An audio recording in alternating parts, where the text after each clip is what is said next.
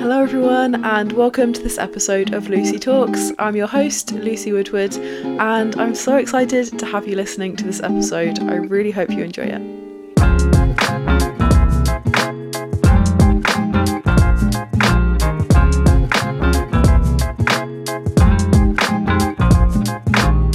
Lucy Talks is designed for meaningful conversations about things that really matter in life. From climate change to confidence, from mental health to happiness, I hope this podcast helps you find something you're looking for. Hi everyone, so I'm going to keep this really brief because it's a long episode coming up, as you'll see from the length of it.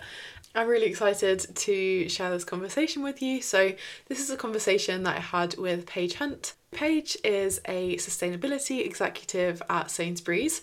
So she works in kind of like corporate sustainability and also does activism work. And yeah, we kind of had a very wide-reaching conversation about the job that she does now, kind of how she felt when she was in a similar position to where I am, leaving university in a couple of months' time.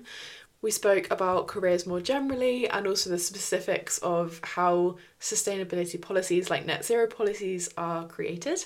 Um, I've really, really loved it. I've just got off the phone with Paige as I'm recording this little intro. So I really hope that you enjoyed the episode. As always, please feel free to um, get in touch to let me know what you think. And I'll have lots of details about things that we spoke about in the description of this episode. So yeah, feel free to check out any of the links and I really hope you enjoy. So without further ado, this is a conversation with Paige Hunt about sustainability on Lucy Talks.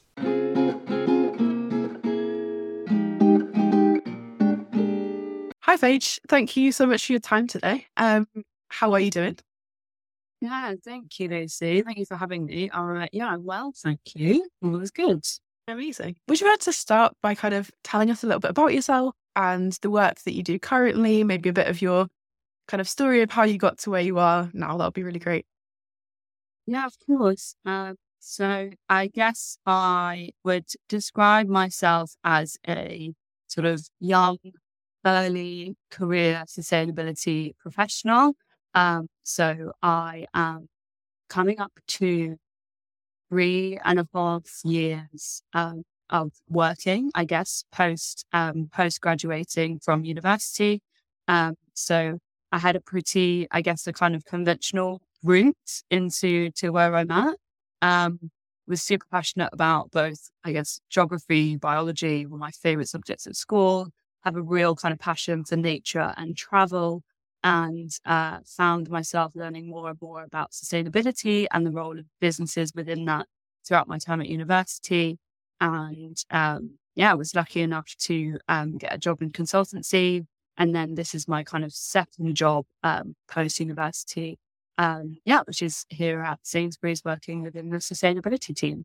So your degree, was that environmental science? Yes. So yeah. it, was, it was actually, um, I have a bit of a kind of, yeah, I guess a more unconventional um, university story in that I actually came to, so I started and applied for um, a degree which at the time was called Tropical Science at the University of Nottingham. And so it was a brand new degree. And I think when I was at school, I was really stuck on deciding about what to do. And I didn't want to do kind of like a straight traditional subject. And with biology and geography both being my favourite subjects and m- me having this real strong passion to travel, I saw that University of Nottingham were advertising um, the tropical science degree. And I thought, wow, that sounds awesome. And then I actually ended up changing courses in second year to environmental biology, because I think in second year when I started thinking about what I wanted to do post-uni, I thought that I would be essentially cutting down my options quite early. Mm. Well, so if I was graduating with a tropical science degree, so I just wanted to have something slightly more general, but still kind of touching on the things that I found really interesting.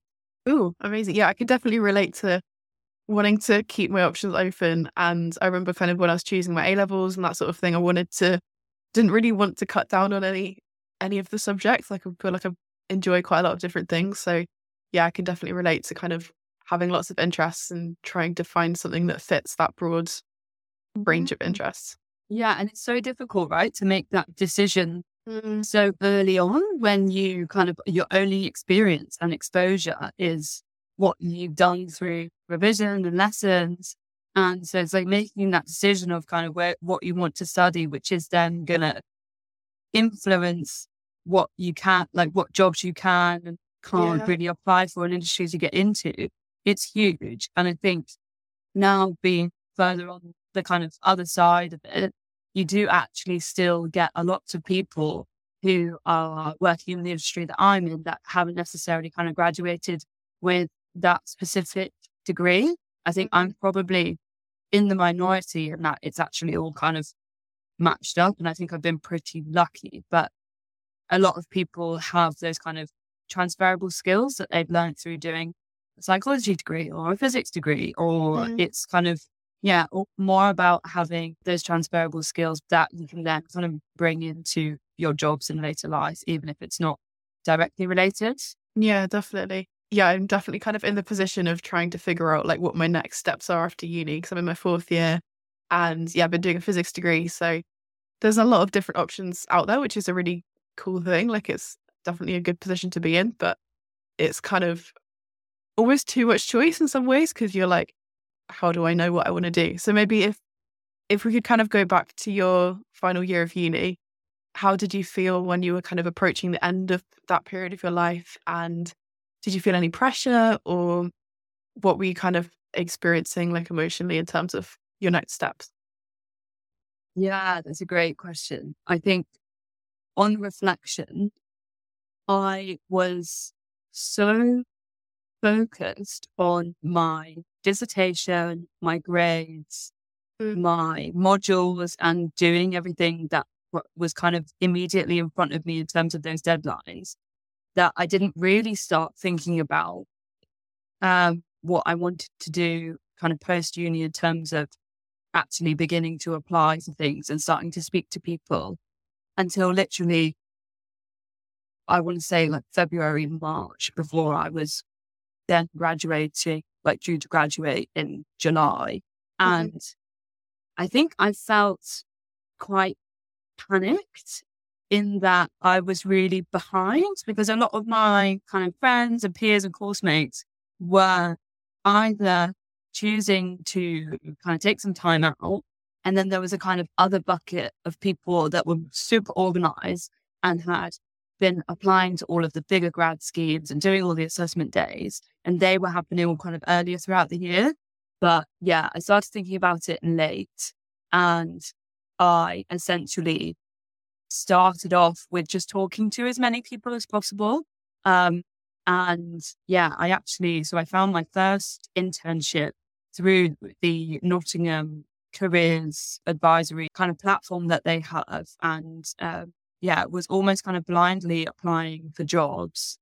And then I saw a job description come up that was sent through from the Nottingham Careers, um, Careers Group. And they were looking for somebody, and I was like, oh, actually, I think that really fits me and my interests, and I think I've got a good chance with going for this. But it was after many, many, many other applications where I was kind of blindly just last minute coming across things and thinking, mm-hmm. oh my God, I'm just going to apply, going for it and see what happens.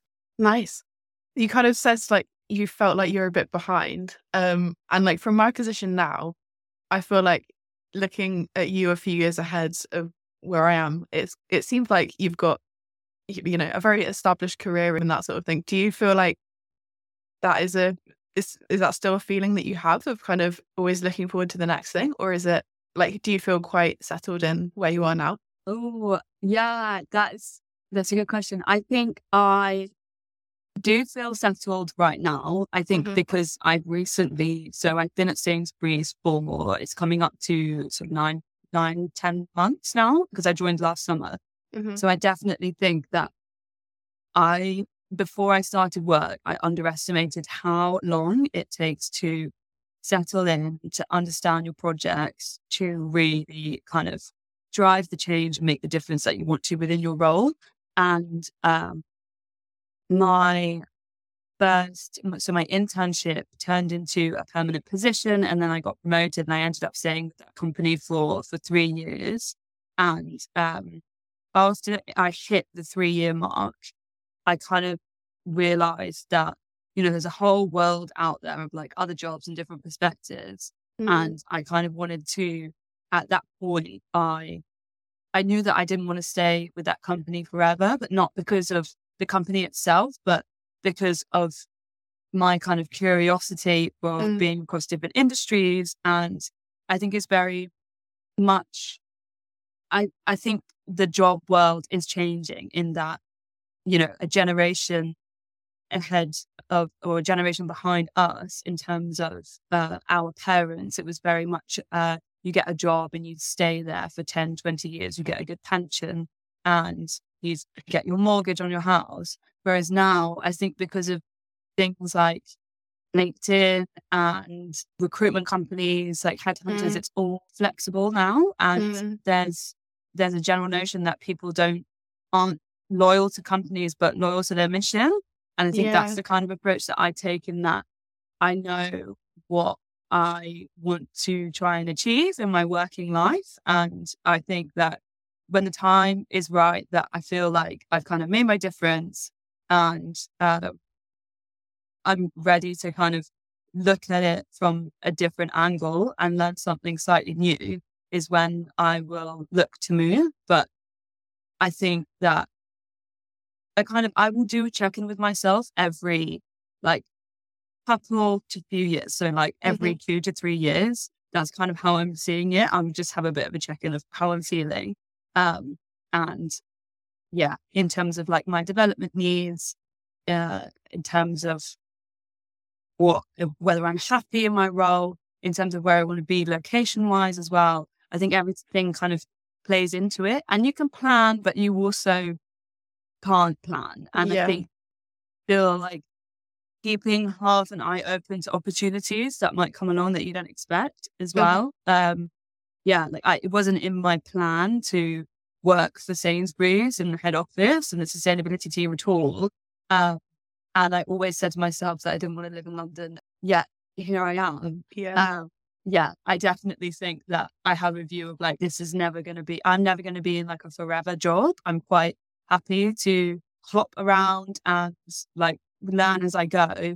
And uh, yeah, be loyal to the mission rather than to the company. Yeah, I love that. I think, I don't, I'm not sure if you've heard of the idea of a career tree before rather than a career career ladder, but someone I've spoken to before has kind of planted this idea in my mind of your career kind of like going off in different directions and being able to kind of switch and try something else. And I really like what you said about having a core mission in that and trying to make sure you're always going in the direction that you want to, even if you're kind of going about that from different angles. Um, oh, I love that, the career tree. And it's yeah. Like, yeah.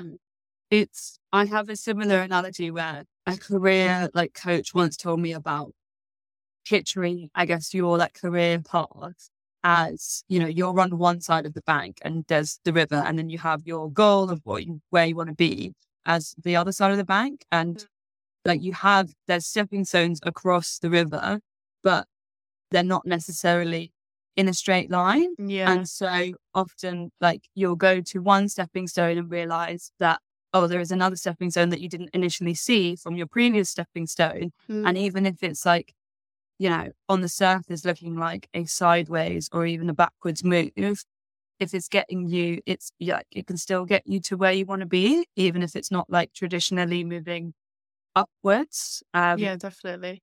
And like you said, there's always going to be uncertainty and things that you can't know about until you get to that position. So yeah, yeah. that's really interesting.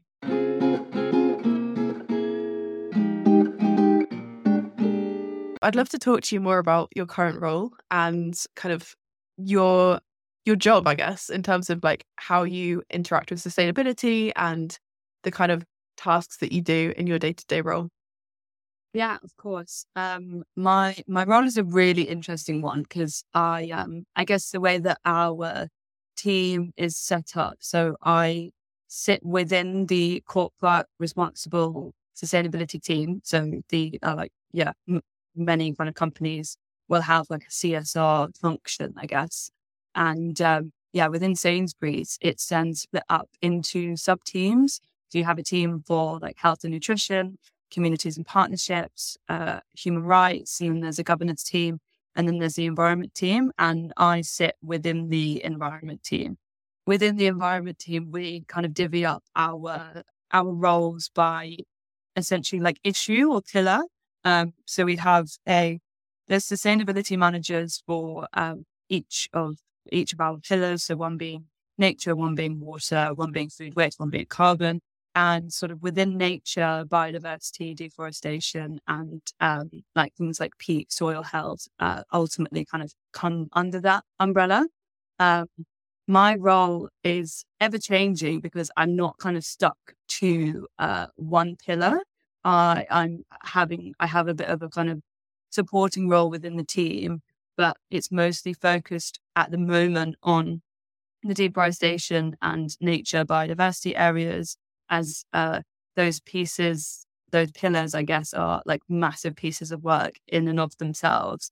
In terms of like my actual tasks and day to day, my main thing would be, I guess, communicating things internally. So we are the internal subject matter experts for environmental sustainability. And then even within that, biodiversity, nature, deforestation, carbon emissions, anything that kind of fits under that bracket. So we have all sorts of like weird and wonderful requests coming in from people within teams if they're a buyer for dairy products and are asking about what methane emissions means for cows and things mm-hmm. like that. So it's really broad. And um, so essentially it's our role to kind of uh, both respond to requests and uh, kind of upskill internal teams when they have questions and things.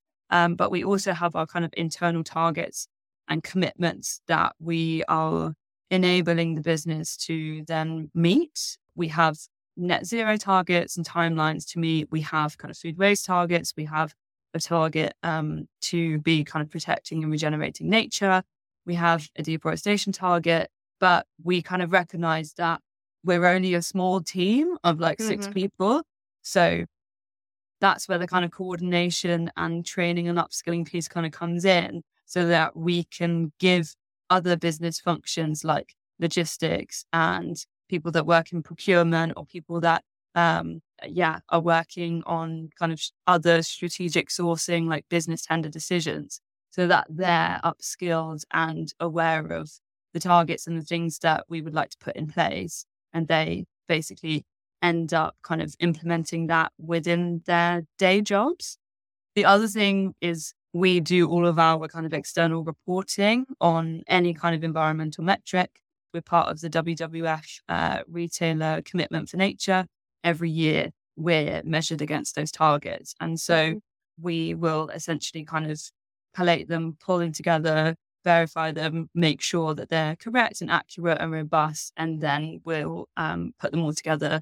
And there's all sorts of different kind of reporting mechanisms for different things. So mm-hmm. recently I've got one to kind of write up for in terms of our position on sourcing cocoa, for example, mm. and um, what we're doing in the space for kind of tackling deforestation and um, sustainable livelihood farmer incomes. And um, so that's something that we're kind of feeding into at the moment. There's also the kind of more exciting innovation where we're kind of really driving and researching into climate change solutions, really. Yeah. So that's kind of it in a nutshell, yes. I guess. Yeah, it's the like internal communications, it's the reporting, and then it's like innovations and projects alongside. Amazing. I feel like that was a, a real insight into all of the different aspects of everything you do. I wonder if we could like zone in on one particular thing. I know you mentioned net zero targets, and I think you hear people talk about the goals that companies have. What's the work that goes on behind the scenes of those targets, and how does that all fit in? Yeah, of course. That's a great question. So in terms of the work that goes on behind setting a target, the the great thing about working in sustainability is that nobody's being secretive in terms of like, we don't need to talk about pricing. We're not talking about mm. having a competitive edge. We're all kind of working towards the same goal. So Um, in terms of setting targets, um, our kind of main thing would be to, I guess, research best practice, like who out there is showing that uh, they are kind of leading within the industry on um, their sustainability. So be it sourcing palm oil or sourcing cocoa. And um, quite often, so we'll have, we'll do a kind of bit of a scoping in terms of what's out there, what are people doing at the moment, what does best practice look like? Mm-hmm. And then for us as well, we are also part of a lot of um, like industry-wide collaborations. Um, so the W W F uh, Retailer Commitment for Nature is is one of those bigger collaborations. And as part of being with some of those groups, there comes like a, an obligation to sign up to certain commitments. Mm-hmm. Um, so taking something like um, soy, for example, um, we are part of the U K Soy Manifesto. And um, as being part of the U K Soy Manifesto, you then sign up to a target of having deforestation conversion-free soy supply chains uh, by twenty twenty-five. Mm-hmm. And so it's like a mixture of both looking at what's best practice and doing that kind of initial research and having a look at kind of what's coming out in the research from a scientific and like academic space, but also what's coming out of a recommendation in terms of like government and investor space. Um, and then, yeah, also what's kind of coming out in terms of what our N G Os are asking for. So doing that kind of scoping in terms of what's going on. And then as part of our kind of obligations, part of these groups that, that we're with, it will often involve, yeah, committing to a target, but we will come to an agreement on that target collaboratively within the group to essentially come up with something which we think is like, you know, realistic and achievable, but also meeting the goals of um, where we need to be, essentially mm. looking at like both short term and and long term.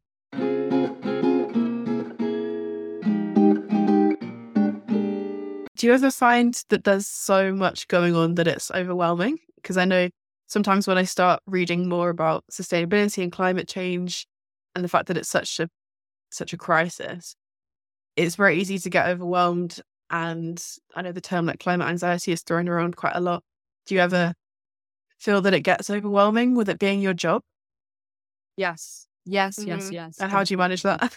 It's, um, I think because as somebody who's so passionate about, um, you know, really kind of believing that we have the potential to change and really kind of turn things around for good and believing in that, but then also understanding the urgency and pace in which it needs to be delivered can be very overwhelming. And I think when you're in the thick of it, it can be extremely frustrating when something doesn't go to plan, or like you work really hard on something and then it's taking ages to get traction.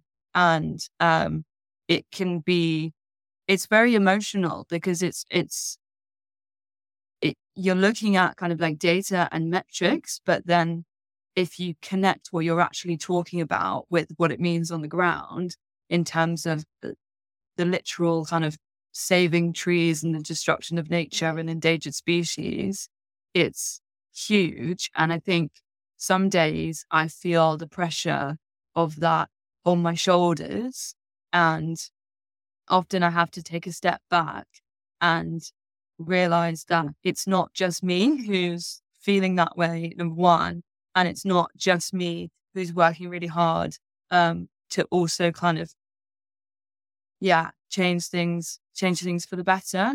I think sometimes work, when you've got so bogged down in your like your emails and your projects and the things that you're doing, it's easy to forget that there's so many other like amazing things and so many other amazing people out there, and you're making your contribution, but you're not alone. And yeah. I think you're kind of a part of a wider community.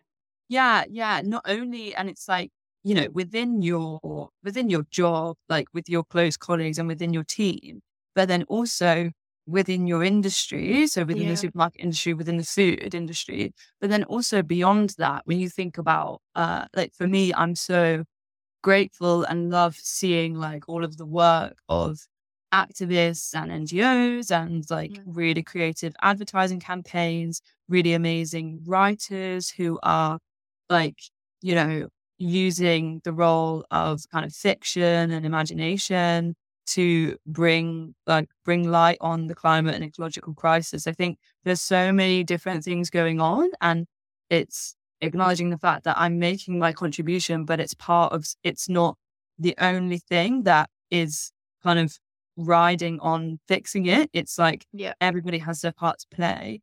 Um, and yeah, I think it, we are making progress. I have to remind myself of that. Mm-hmm, it's, for sure. um, The yeah, conversation is definitely more prominent now than it was, I don't know, five, ten years ago.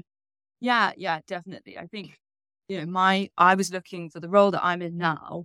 I was searching, I remember being at university and Googling or like looking on Indeed mm. and looking on all the job platforms for like sustainability jobs and yeah. finding it so difficult because so many companies didn't even have a like environmental sustainability team, and if they did, it was all really senior level, so it was like straight away sustainability manager level. Mm-hmm. And I think now it's really changing in that there is an acknowledgement that youth voices, um, youth representation, and just kind of younger having, yeah, having representation from younger people is really important in in sustainability, in, in the sustainability space, because there's a massive acknowledgement that it needs to come from both like a top uh, top down and also kind of a bottom up. Yeah, and um, to keep the I pressure that, on. Yeah, I think that's super exciting, and and just being a bit more. I don't know. I guess the younger generation is just more likely to kind of be able to believe in something that's breaking those kind of boundaries and what you believe to be possible. It's slightly more entrenched in people who have already been working within a business for definitely. thirty years. Yeah. And I think there's definitely room for both because, and I think that's where the sweet spot is, where you have like the amazing, creative, like passion, enthusiastic, big, bold ideas matched with people who know how to uh, like run, navigate the business world, yeah.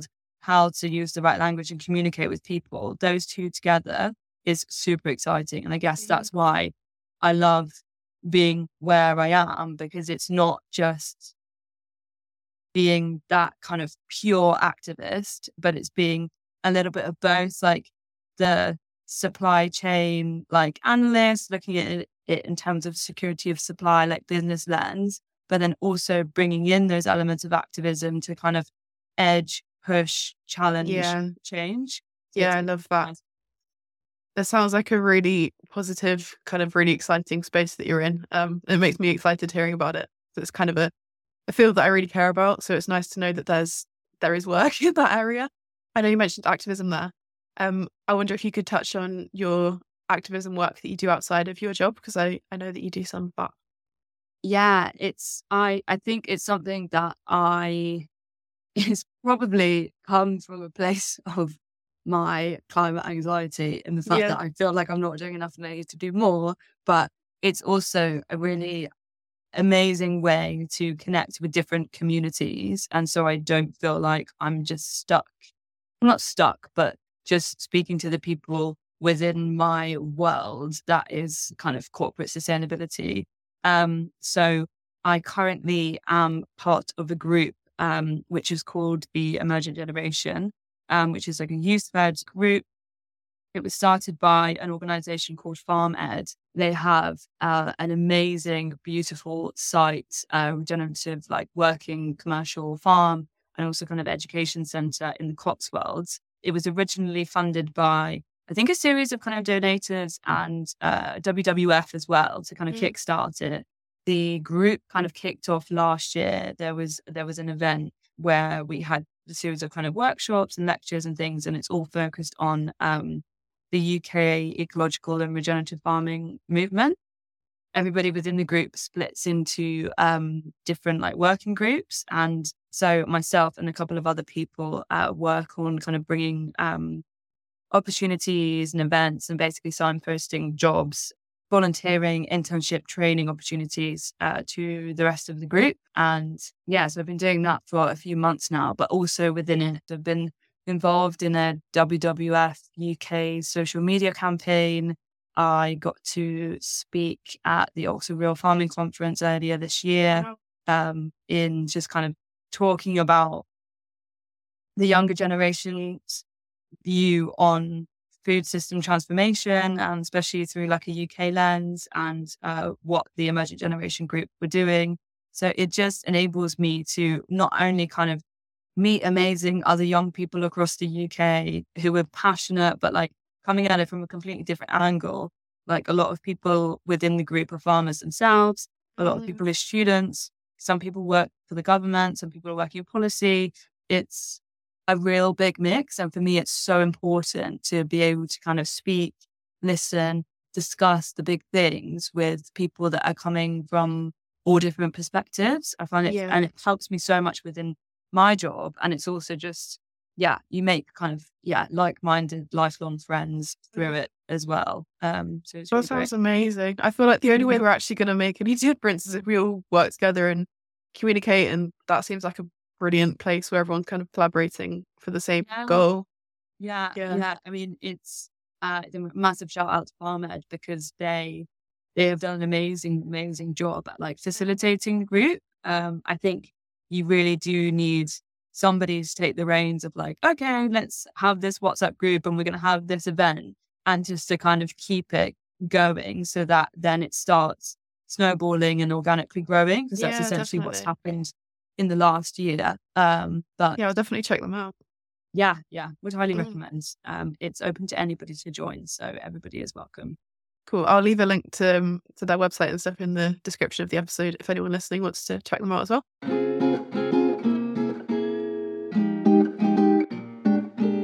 You mentioned that there were books that you might have read that would be particularly interesting if you're interested in sustainability. Um, are there any that you'd like to kind of shout out, or any about the climate crisis that have helped change your mindset as well? Yes. So I love reading, and sometimes I just actually have to kind of put a pause on it, because mm-hmm. it's like talking about sustainability all day and then going home, having dinner, and then my yeah, wine guy is reading the sustainability book. It starts getting Probably a little bit ridiculous. Um, yeah, but I guess the, I can talk about my fav- my top three, I think, and I'm going to try, and they're all quite different. Um, so the first one is um, Losing Eden, I think by Lucy Jones, I think is the author. And it's essentially um, all about our kind of innate connection to to nature, and looking at, at it from a, a kind of well-being lens, and ultimately how it how it makes us feel. And I've never really thought about it in that context so much. I mean, I guess on the surface you think, yeah, it's like it's great to go for a, for a walk outside if you're feeling a bit meh, but really goes into the detail of, and like the science behind it in terms of, you know, what that connection really means, but also from a point of biodiversity is massively declining. We are losing nature, and mm-hmm. we are ultimately going to lose our access to nature. So what does it mean in terms of like the future resilience and well-being of people in general if they're losing that access? Interesting. Yeah. And so it's kind of, I guess, another string to the bow of a, a reason to to work to protect it that I don't think is really that widely recognized yet. Um, yeah. And it's also very beautifully written. So that was a great one. Um, another one that totally has blown my mind is Dan Saladino's Eating to Extinction. It's absolutely incredible. He writes it in a way that each chapter is is focused on um, something different kind of within food. And basically takes you right back to the beginning of the story from kind of where it all began. There's like chapter on coffee, for example, there's chapter on cheese, just basically follows the story of where the first original varieties of the foods that we all eat today come from, and how we've gone from this place of essentially kind of being hunter-gatherers, having uh, our, our diets and our wild ancient varieties that we used to eat. And then the process of essentially the Green Revolution, agriculture, domestication of these uh, of these varieties, commercialization. Yeah, that was uh, an absolutely amazing read, and I keep and I go back to it to kind of remind myself. So if I'm working on a project on coffee or cocoa, like yeah. I love being able to actually like understand from day dot, like how what what it used to be like, where it's come mm. from. Um, where are its origins and how it's got us to where we are today. And then my final really amazing book is a fictional novel by Octavia Butler, and it's called The Parable of the Sower. And it is quite dystopian, but it's very powerful, and it's ama- it's just an amazing story. And it's set in the future, and I'm not going to kind of say too much on it, but it's... um. written from the perspective of a kind of coming-of-age young teenager um, living with a family, and climate change has very much hit, and mm. it's it's a yeah a, a very kind of like personal anecdote of what it would be like for somebody living in that kind of situation, and uh, the struggles, the decisions, uh, the different challenges, but also the sense of like hope and community within that, and kind of just visualizing what society would look like if we were really to kind of surpass our one point five degree warming. Yeah. And yeah. um yeah, I mean, there's lots of there's lots of very it's all it's terrifying. It's really terrifying, mm-hmm. but it's it's. I think you need that fear though sometimes. Yeah, exactly. It's yeah. like yeah, it. just talks about kind of food and water shortages, like re- real, in it, the price of food, price of water, wildfires, like so many fires. And it's stuff that's already happening. Like we look at the world today, we look at what's happening with wildfires and what's happening last year. We look at the price of food yeah. and what's happening. And so it's, it's yeah, a it's a really... Yeah, it's a really profound realization, but it's also a really amazing experience to read as well. So I yeah. yeah, definitely recommend that. Well, thank you so much. I'll definitely check those out. Um, and I'll leave the links again to those below. Um, so I have one final question for you, which is a question that I like to ask to everyone that I invite on the podcast, which is, what's the best piece of advice that you've ever been given?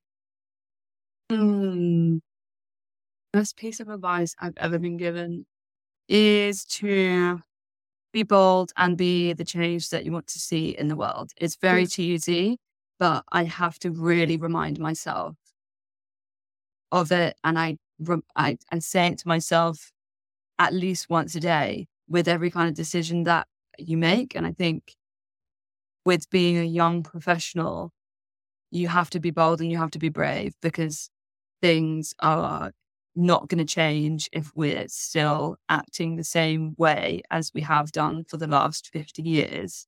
And I think within that also, it provides uh, a bit of light on the small changes as well. So it's, you know, even though it's something small, you don't know what effect that's going to have on other people um, yeah. in terms of that ripple effect. And I think even through kind of more like passive osmosis, if you're being that exemplar person that you would look up to, or if it's something that you think, oh, wow, that would be amazing to do, it's like, just do it. And then yeah. you inspire other people to do it. And so, yeah, I think the biggest piece of advice that was given to me that I hold on to is, yeah, being being the change that you want to see in the world. Because I think that is ultimately what's going to inspire people, but also put you in a really good space and a good Absolutely. Space as well.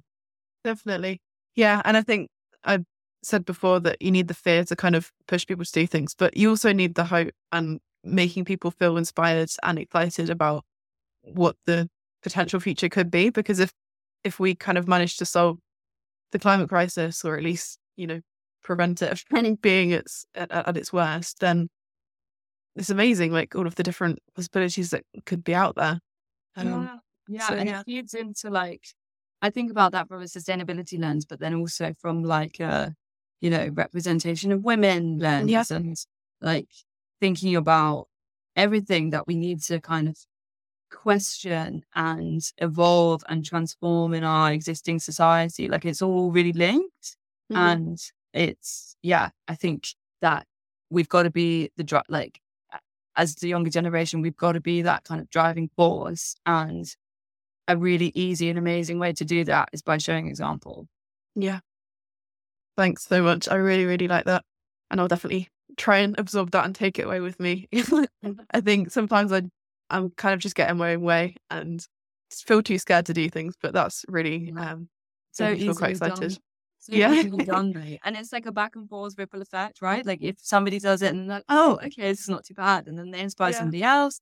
And then it just, yeah, it has such a, like a compounding potential that, uh, it's good. But I also, you know, I, I have to remind myself and, and really kind of lock it in, because it's so easy mm. to do that as well. Yeah, definitely. Well, thank you so much. I'm sure everyone listening will have really enjoyed that conversation, listening to it. Um, and I definitely enjoyed having it. So yeah, thanks so much for your time. I know you're busy. Um, I appreciate it. No, it's no worries. Thank you for having me. It's, um, yeah, been a really, really great conversation.